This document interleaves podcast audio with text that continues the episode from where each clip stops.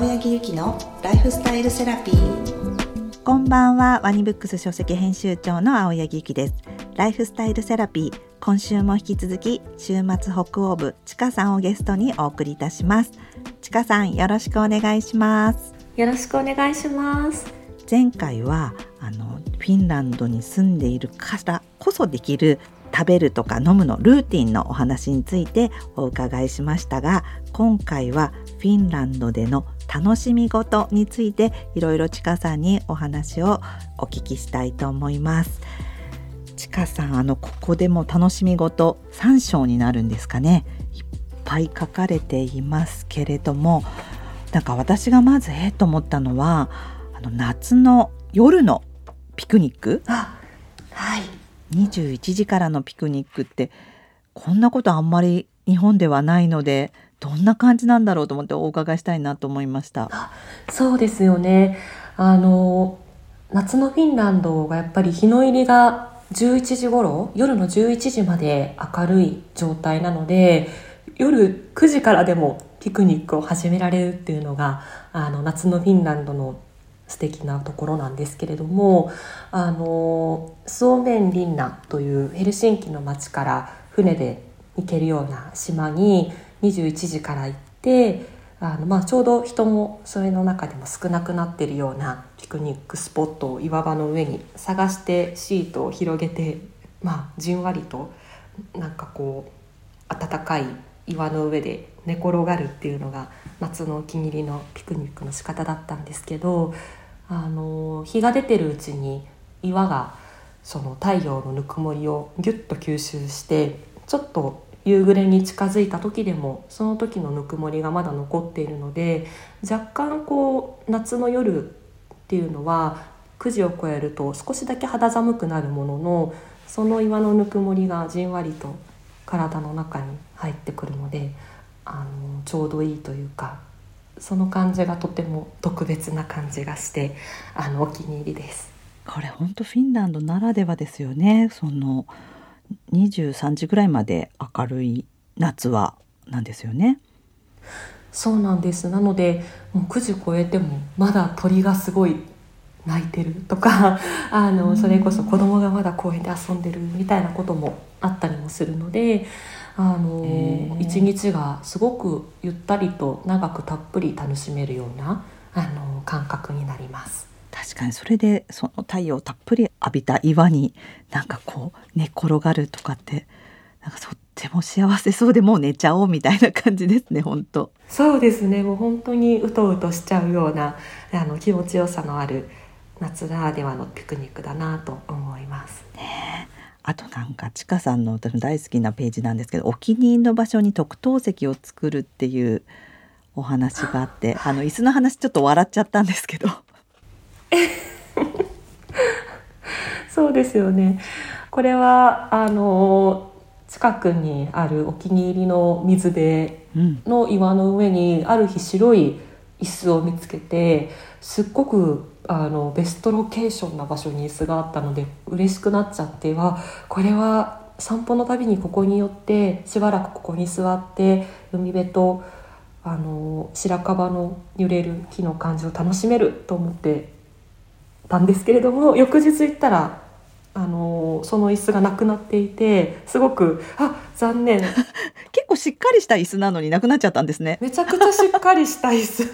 そうなんですよ。真っ白の本当に木でできた結構動かすと重たいような椅子なので常にあるものかなと思ったら多分誰かがで 自分で持ってきてたものだったのか、うん、翌日以降見なくなって悲しかったんですけどあだったら自分で持ってくればいいんだここに、っていうことに気づきあのすぐに「genius」って書いてますもんね。genius とそう思いまして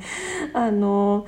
キャンプ用のあの折りたたみの椅子リュックに入れれるようなものをだけどすごく座り心地のいいあえてちょっとあの大きめのサイズのものを購入してそれからは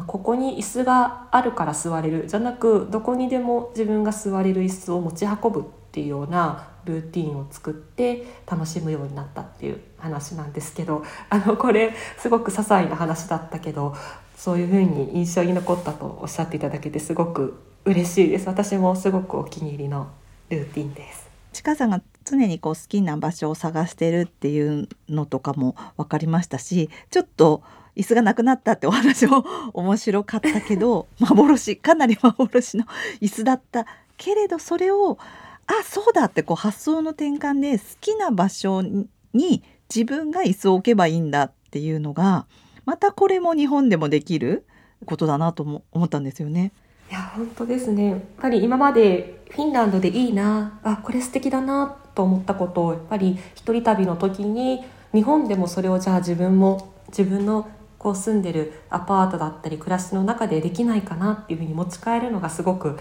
きだったのでフィンランドで暮らし始めてからももしかしたらそういう形で自分の暮らしにじゃあこの偶然を必然というかあのルーティンに変えるには何ができるかなって多分 あの思ったんだと思うんですけど、うん、今ではそうですね。大好きな暮らしのルーティンになりました。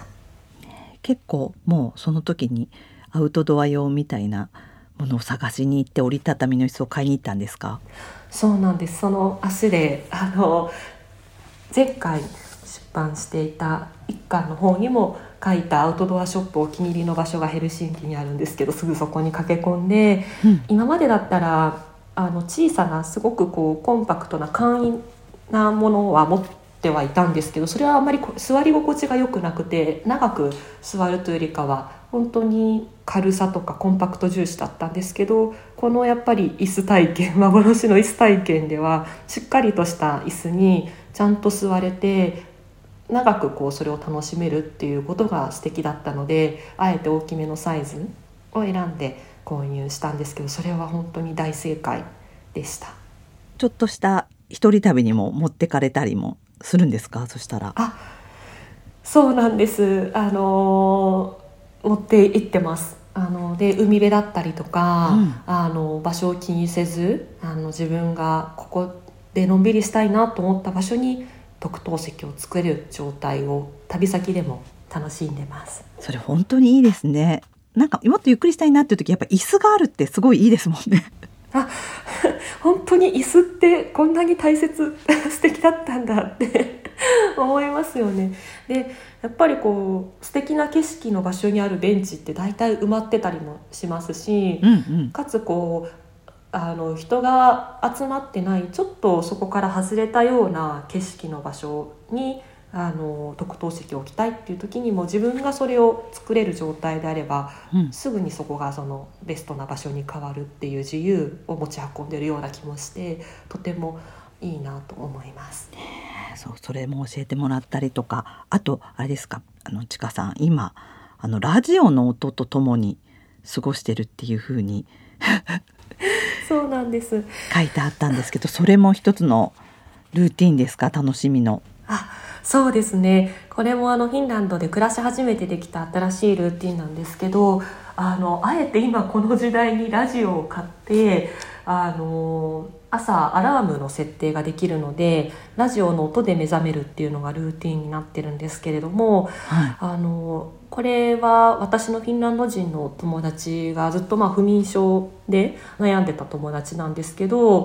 やっぱりこうどうしても寝る前とかあの起きてすぐに携帯を見てしまうっていうのが、まあ、私自身もあるあるだったんですけれどもそうですよね、はい。うん、そうその友達はもう寝る前の30分1時間前からあの携帯自体をもうオフにしてしまってあのかつこうあけたたましいアラームで起きるんじゃなくってラジオのこうゆったりとしたトーンのあのトークだったり音楽で目覚めるっていうのがすごく自分に合ってるんだって話を聞いてなんて素敵なんだろうと思ってもうですね睡眠のそう前後を絶対こうスマホであの過ごしていたので切り替えてみたらすごく、うん、自分にもフィットしてあのお気に入りのルーティンになりました。なんか好きなラジオ局とかあるんですか？あのフィンランドの。そうですね。あの国営のラジオ放送の曲だとあの CM が入らないっていう利点があってあのその友達にそれも教えてもらってあのそのラジオの、えーと、チャンネルをアラーム用には設定してます。ねなんかそれもよくてそのラジオなんとなくじゃあ声が聞こえてきてまどろんで起きてはい。それでスマホを見てこうスイッチが入る時にコーヒーを入れてからっていう感じなんですよね。あそうですね。そうなんです。こうじんわりと起きていく感じがしてすごくあの気に入ってます。えーだからなんかそれもこのフィンランドに行ってそのお友達がやっぱり教えてくれた。であちかさんも真似しようと思ったんですもんね。あそうなんですぱりこちらで過ごしていく中でやっぱり夏がそれこそ本当に夜まで明るかったり逆に冬はあの真っ暗な時間が続いたりっていうことで寝たりとか起きたりっていうこう睡眠をどういうふうにあの合わせていくのかっていうのは一つの大きなテーマでもあったのでうん。友達たちがどんな風に自分たちの睡眠っていうものを暮らしの中で作ってるのかっていうのはあのたくさん学ぶことがありました。ちゃんとこう夜を楽しむとか朝が始まりとかなんかあのちかさんのフィンランドの生活を聞いてるとこうだらっと流れていかない感じですよね なんかそこでコーヒーを飲むとかまあちかさんもそれを作り上げてるとは思うんですけど本当素敵ですね。ありがとうございます。でもやっぱりこうお寿司職人としての1年目が結構仕事が朝シフト夜シフトでだいぶこう起きる時間だったりとか帰宅時間っていうのがすごくランダムだったので特にあの自分で意識して眠りだったりとか朝過ごすとか寝起きのルーティンを作っておかないとあのそれこそうん忙しさの波に飲まれて自分の暮らしがなくなってしまうような感覚が最初の頃あったのであのきちんと整えたいなと思って取り入れたものがたくさんあったかなと思います。ちかさんも作り上げたこうルーティンということですよね。そちらに移住されてやっぱり変化の中で。そうですね。そうですね、はい。ね、いろいろとフィンランドでのちかさんのルーティンを教えていただきましたけれども次回はリスナーの皆様から届いたご質問をちかさんにいろいろとお答えしてもらおうと思ってちかさんのパーソナリティに迫りたいと思います。お楽しみにしてください。ちかさんありがとうございました。ありがとうございました。ここまでのお相手は青柳ゆきと。週末北欧部ちかでした。青柳ゆきのライフスタイルセラピー